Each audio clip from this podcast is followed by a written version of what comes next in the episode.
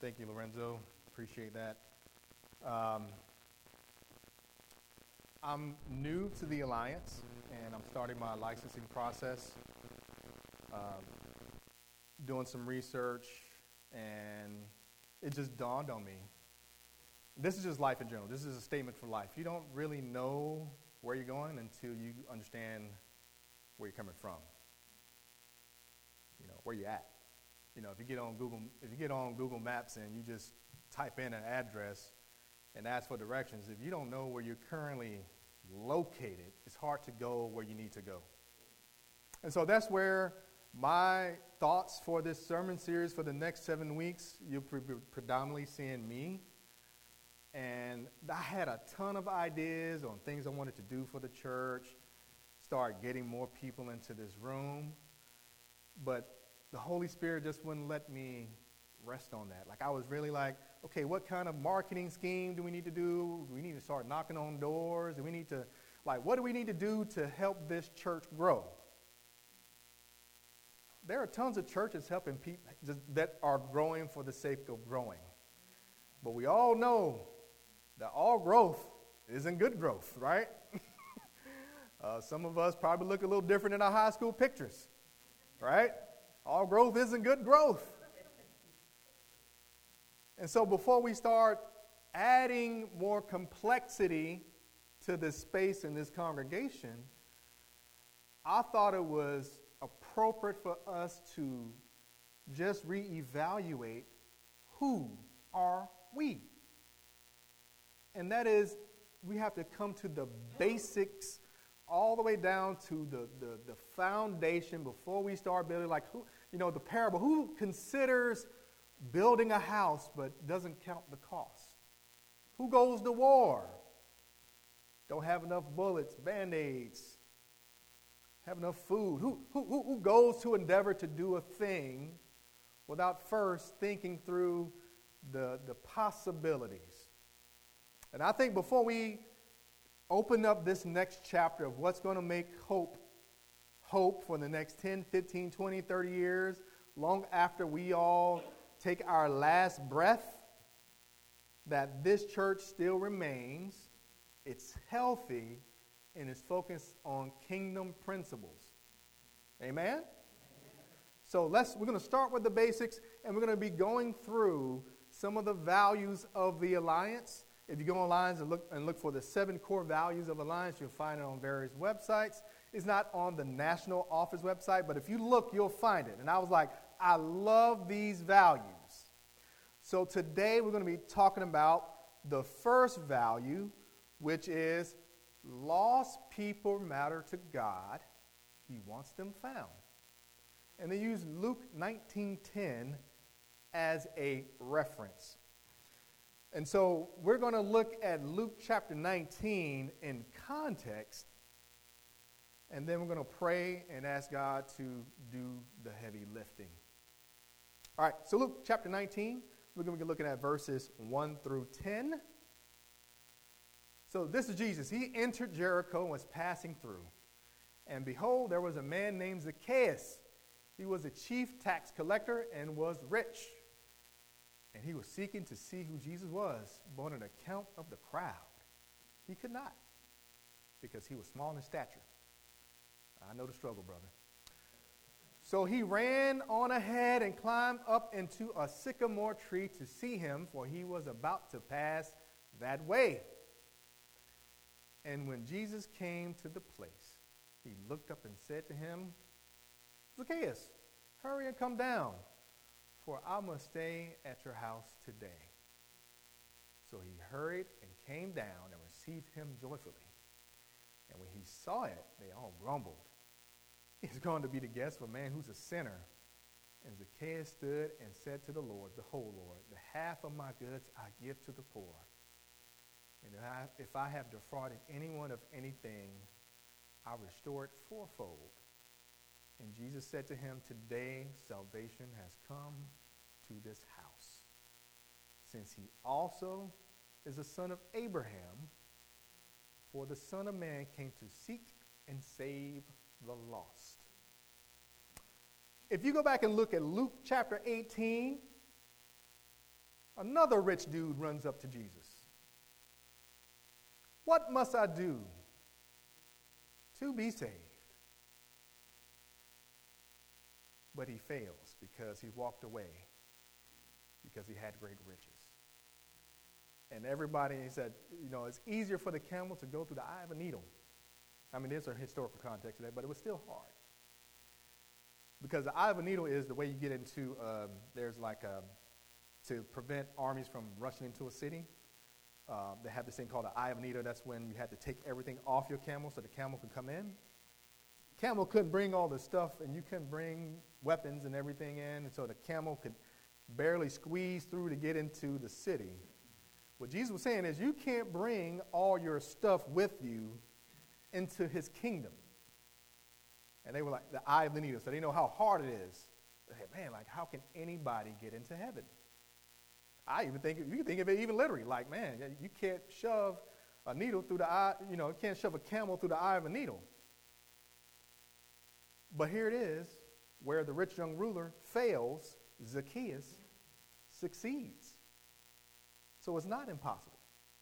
It's only possible with God. So let us pray. Lord, you love us and your word, which is sweeter than the honey from the honeycomb. We want to talk about your way to win. You have won us. And somebody in here may not have experienced this winning. So, Lord, we pray through the power of your Spirit that you reignite a flame in us and that you start one in somebody else. In Jesus' name, amen.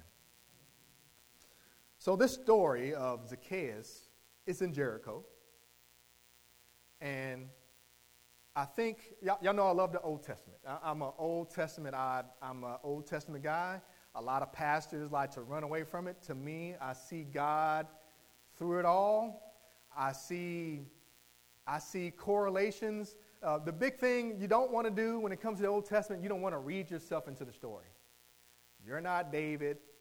Jesus is the greater David. You know, you're not throwing the stones at the Goliaths in your life. You're, you're not the main character, so let's get away from that. All the Old Testament patriarchs all point to one person, that's Jesus. Amen? All these, he's the main character of the story. So before you sit and look at the Old Testament and, and read yourself into the narrative, ultimately we read it. You read it for to learn. This is why we read the Old Testament. We learn about the nature and character of God and the nature and character of man in general. Okay? So, uh, since Jesus shows up in Jericho and meets Zacchaeus, I thought it was cool that we go to Jericho to, we all know, one pivotal event. What is that? Joshua and the, the wall of Jericho, right? That's a cool story. I love that story. It's one of those like, um, like you just, just, yeah, it's like, it's like a movie. It's like somebody should have made this into a movie. It's really cool. And so 1,400 years earlier. For those of you who don't know, Joshua and Jesus is the same name. All right? Joshua is Yeshua in Hebrew. So Yeshua is a English of the Hebrew. Jesus is a English of the yes the Greek you know version of the name Yeshua so the Greek interpreted, and we interpret the Greek into Jesus. But ultimately, they're both Yeshua. So the Yeshua that shows up and, and, and, and speaks to Zacchaeus in Jericho, and the Yeshua that shows up 1,400 years prior point to that Jesus of the future. And let me tell you why. I love these. I love, I love doing this. This gets me excited. so, so, let's, so, so let's look at Joshua chapter 2, and we're going to pick up at verse 8. And if you don't know about Joshua, I love the story. That's why my son's name is Joshua. So I love that story when they were they sent spies into the promised land. This is when when Moses was still the, the head guy. And they go out and they spy the land. And you got 10 dudes. Eight of them like, we can't do it, man. Like they're like giants and you know, man, we, we can't defeat them. And Joshua was that kind of dude. Was like, man, let's go. Let's do it. I ain't afraid. We got the Lord with us. Joshua was that kind of guy. And, eh, you know, the, the anointing or the position of leader of Israel was passed to Joshua. They have another parting of water moment where they cross the river. Everybody remembers that? And they cross the river Jordan and they come into this city called Jericho, which is in the promised land. Thing about Jericho is it's fortified. You know, you just used to be slaves, caravan of people. Everybody's hearing about you, your exploits, like y'all are, y'all ran and got away from the Egyptians, and y'all crossed the Red Sea, and all these great things. Now they show up at the doorstep of Jericho, and they're like, How do we defeat these people? They get inside of Jericho and they send in spies. Spies meet this prostitute named Rahab. And we're going to get into a little bit about her later. I thought we may have talked about her before. They meet Rahab, a prostitute. I don't know about you guys, but these are usually people, prostitutes are not people of high regard in most societies.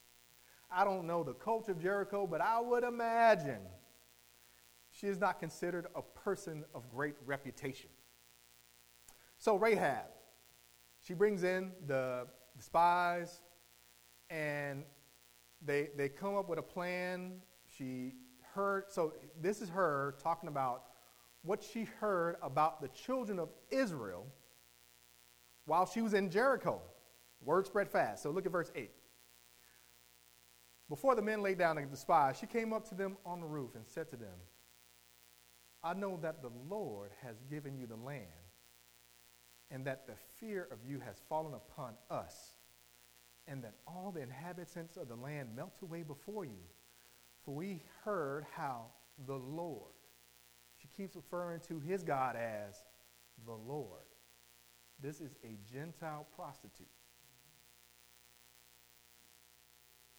We heard how the Lord dried up the water of the Red Sea before you when you came out of Egypt, and what you did to the two kings of the Amorites who were beyond the Jordan, and Sihon and Og, whom you devoted to destruction.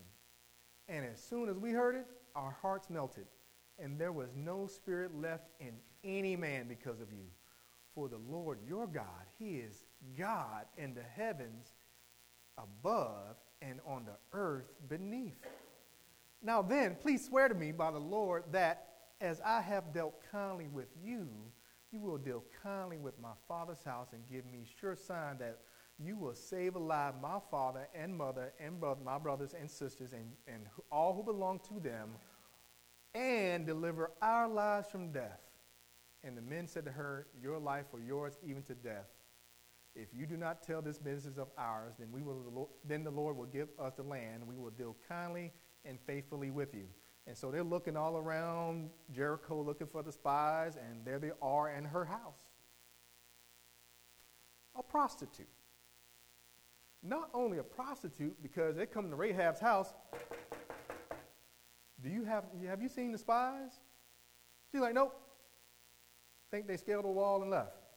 They were actually in her roof. So she's not only a prostitute, she's a liar. Terrible person in our like in our mind's economy, right? Like if we're thinking through it, like, oh man, this is a terrible person. She's a prostitute and she's lying. But she's she's praising the Lord. She believes that He is the true God. Now, fast forward some 1,400 years, she is in the genealogy of Jesus. That's crazy. She's in the genealogy of Jesus, and because, to, in my opinion, because of her sermon about how she believes how Yahweh is the real God, He delivered them, and He can deliver me.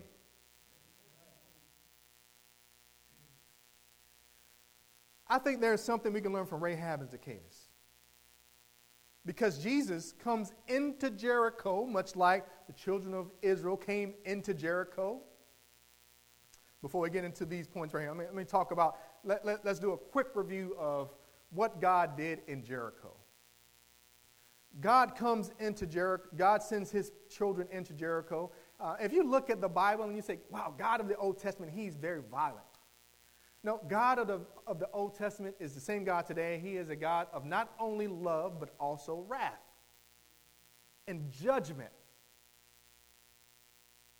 And in the New Testament, since there was no sacrificial lamb slain for all the world, the only way God showed his judgment on evil nations was to send in either fire, flood, and in this case, his people as his instrument of judgment. So they get, so he's, he, he tells Joshua, he speaks directly to Joshua, and he's like, I want you for six days to just walk around once around Jericho. And then on the seventh day, what did they do? Blow the trumpet, and then what are they supposed to do? Y'all want to shout? All right. So, on, so on the trumpet blow, they did what? Ah! And can you imagine the terror in the people of Jericho when you hear a million people shout? They shouted, and the walls came down. And archaeologists say that those wall frag, you know, remnants are still there. They go in and they find the house with the scarlet cord. And God's hand of judgment goes over the house. The house with the scarlet cord was Rahab's house. This is a beautiful sign of salvation. It's a beautiful visual. Much like the blood on the doorpost when before they left Egypt. Same, same, same kind of thing. It's like the, the, the, the, the judgment of God just goes over because it sees something. That's what happens once you get saved. Amen and amen and amen. Rahab wasn't any less of a prostitute or a liar when it came. But God, in His goodness and mercy, saw that blood, saw that red cord, and His judgment went over it. And that happens to us on a daily basis, y'all. Our sin, even though worthy of judgment, there was blood shed on our behalf. And the judgment of God does this, just goes right over us. He sees the blood. And that's good news. Back to the lost. So, what can we learn from Rahab and Zacchaeus and lost people? Much like the spies, much like the children of Israel going into Jericho, much like Jesus going into Jericho, what we got to do for lost people is we have to, lost people are, or is, are, are. All right. What we got to do for lost people, we have to be willing to enter their space. One thing we do as Christians, we, we, we love to huddle up and we love to be comfortable. We'd rather be sparks at a bonfire than light in darkness. This right here is beautiful. This re- it requires work. This morning we were running like chickens with the head cut off just to pull off what we pulled off. but God's call on His church is not for us to seek moments like this where we just surround ourselves with each other, which is great. But we have to be willing to enter the space of lost people. Imagine if the spies or Jesus show up to. Zacchaeus was a terrible person, too. If you don't know anything about tax, tax collectors, um, in, the, in the New Testament, is they were reviled. Y'all know why? This was mafia style tactics. Rome was rich because of tax collectors. Zacchaeus was probably very not intimidating. He's a little dude. But they had such seething hatred of him and couldn't touch him because he would come to their house and ask for money for the empire. He was what they would call a snitch, a traitor, a terrible person in the eyes of the Jewish people because he not only took their money to give to the Roman Empire, he also took a lot of it and put it in his pocket. And that's what made him rich. He was rich off of the power of the rulers of that time. That's why he was considered a sinner. He had ill gotten means. He made a living off the suffering of others. The way you feel about a drug dealer. You should feel about a drug dealer. All right? I'll say that. Zacchaeus was reviled.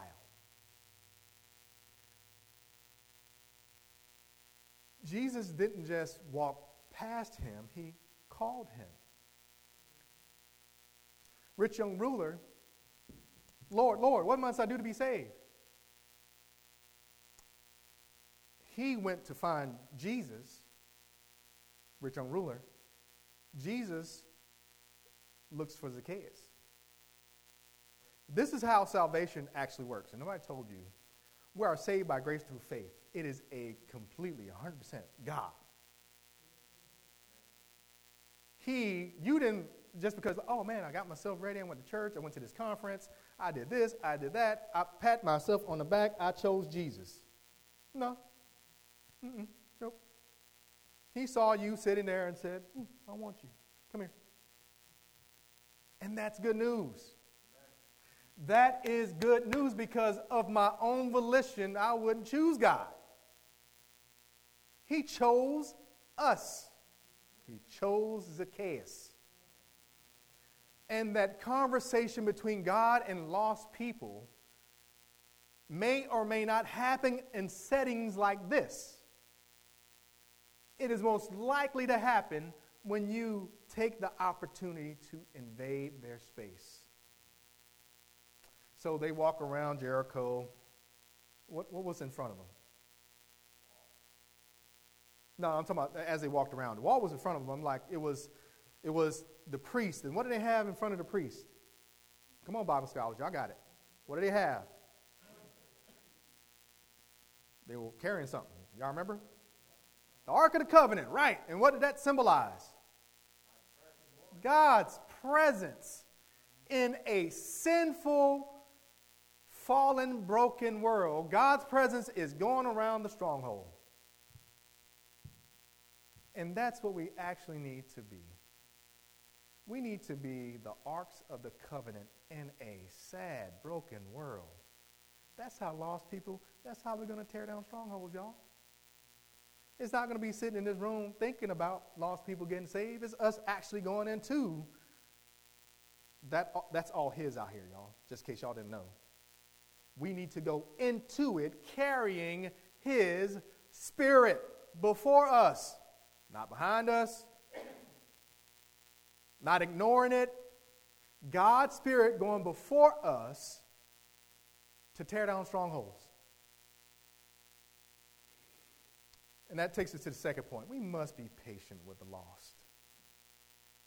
Salvation is both a destination and a journey. So, Rahab, she, she, she gets saved from Jericho, but then she has to become a Jew. Zacchaeus goes from wicked, evil tax collector to all I have. I give it away. People I've defrauded, I give them four times as much. That was the, that was the usual rec- compensation to those you defrauded in the Old Testament. You had to, if you were a thief, if you stole one dollar, you have to pay back four. So he's like, I'm gonna pay back four times what I stole. I'm gonna give it back.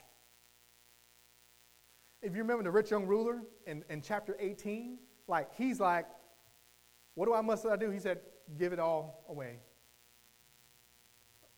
Oh, I don't want to. Zacchaeus wasn't even prompted. He wasn't even told, go give it away.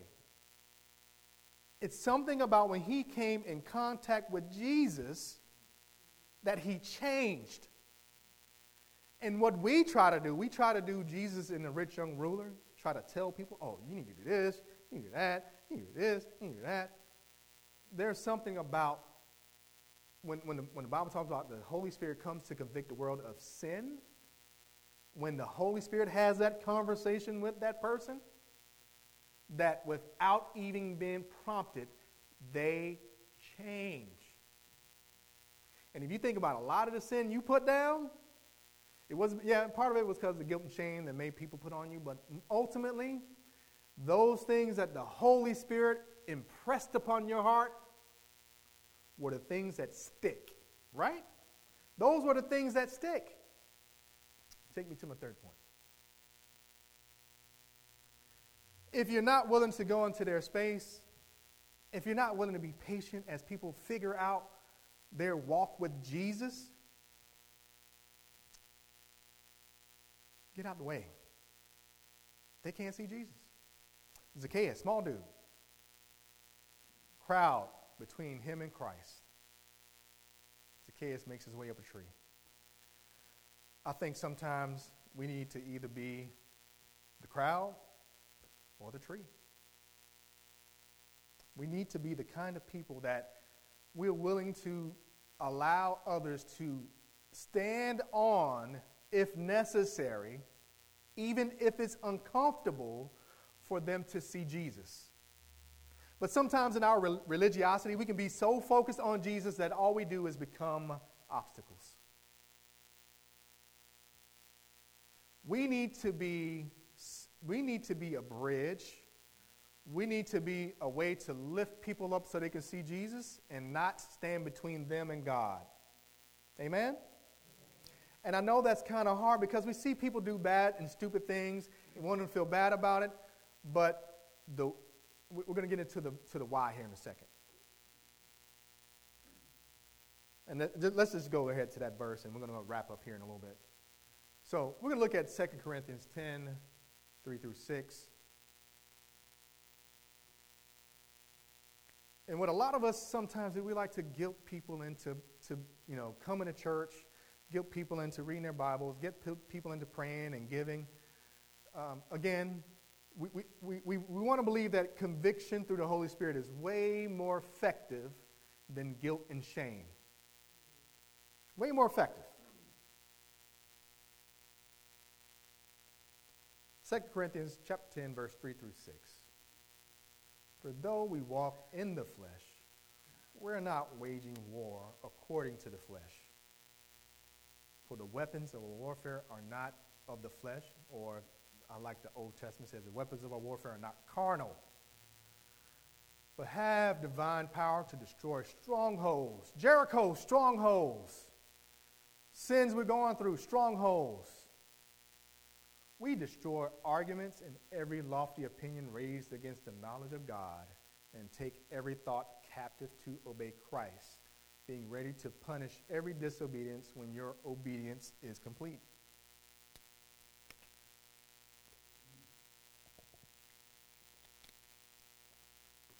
Some people like to go through the Bible in a year, kind of take a, um, just, just reading through large volumes of verses. I, I used to do that when I first got saved. Like I would just read, read, read, read, read. But much like when you, anybody ever been to Ruth Chris?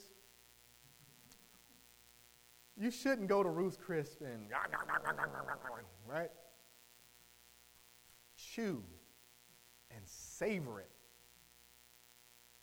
This scripture right here, if you're the kind of person that believes we have to use anger and frustration with this, these evil people to get them to know and love Jesus, I hate seeing these people on social media, they drive me crazy. We are not at war with flesh.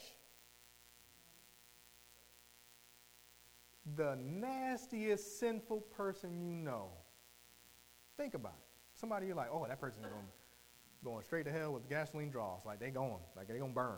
All right? The worst person you could possibly know that you would consider a sinner that's destined to a devil's hell. The way, if you read this chapter and kind of chew on it for a minute, we're not dealing with that person. That's flesh. Even if that person's a family member, that's flesh. I'm not at war with that person. I'm, a, I'm at war with the spirits and principalities and demons that are affecting that person. And the way, if you chew on this verse, because you hear Paul in that chapter, he's a little bit frustrated with that church in Corinth because they're calling him weak. Like, oh, you come, you, you, right, you right like you're a big dude. But when you get here, you're like, uh, and they're like, they don't want to take him serious. Paul is saying, I'm not one to play with. But I'm not like y'all. I'm not out here trying to walk around my, you know, like, like I'm a like I'm a strong guy. He's like, my warfare is happening, but it ain't happening out here. My enemy is my inner me. That's my real problem. And once I deal with the Jerichos in my own heart, once I deal with my own strongholds, then that if you go back when he's talking about my obedience is complete, like my disobedience is complete when, when I obey, you can't set free people when you're bound yourself. And that's my last point. Lost people aren't going to be found. They aren't going to go from sinner to sinless unless we deal with our own personal sin. And maybe you say, Oh, I'm a great person. Everybody loves me. That's not what I'm talking about. I'm not talking about you being a good person. Jesus didn't come to make bad people good, He came to make dead people alive. As one theologian put it. If you're living in sin, I don't care if that's um, lust of the flesh, lust of the eyes, pride of life. Jesus is saying, in order for you to overcome that stronghold in, in, in, in, in someone else, it must be first dealt with in you. Amen? And so as we pray, I'm going to call up the worship team. As we pray out, I want you to think about your own personal Jerichos. Think about how, even in you being found, we. Eh, eh, that's the worst feeling. Anybody ever been to the mall and you just saw a random kid walking around? All right, that kid belongs to somebody, but he's lost. And being lost isn't just for the low down, dirty sinner. Sometimes the Lord, He got, he's, He loves me, I'm His, but I tend to stray. I tend to start looking at the toys on the shelf and the candy.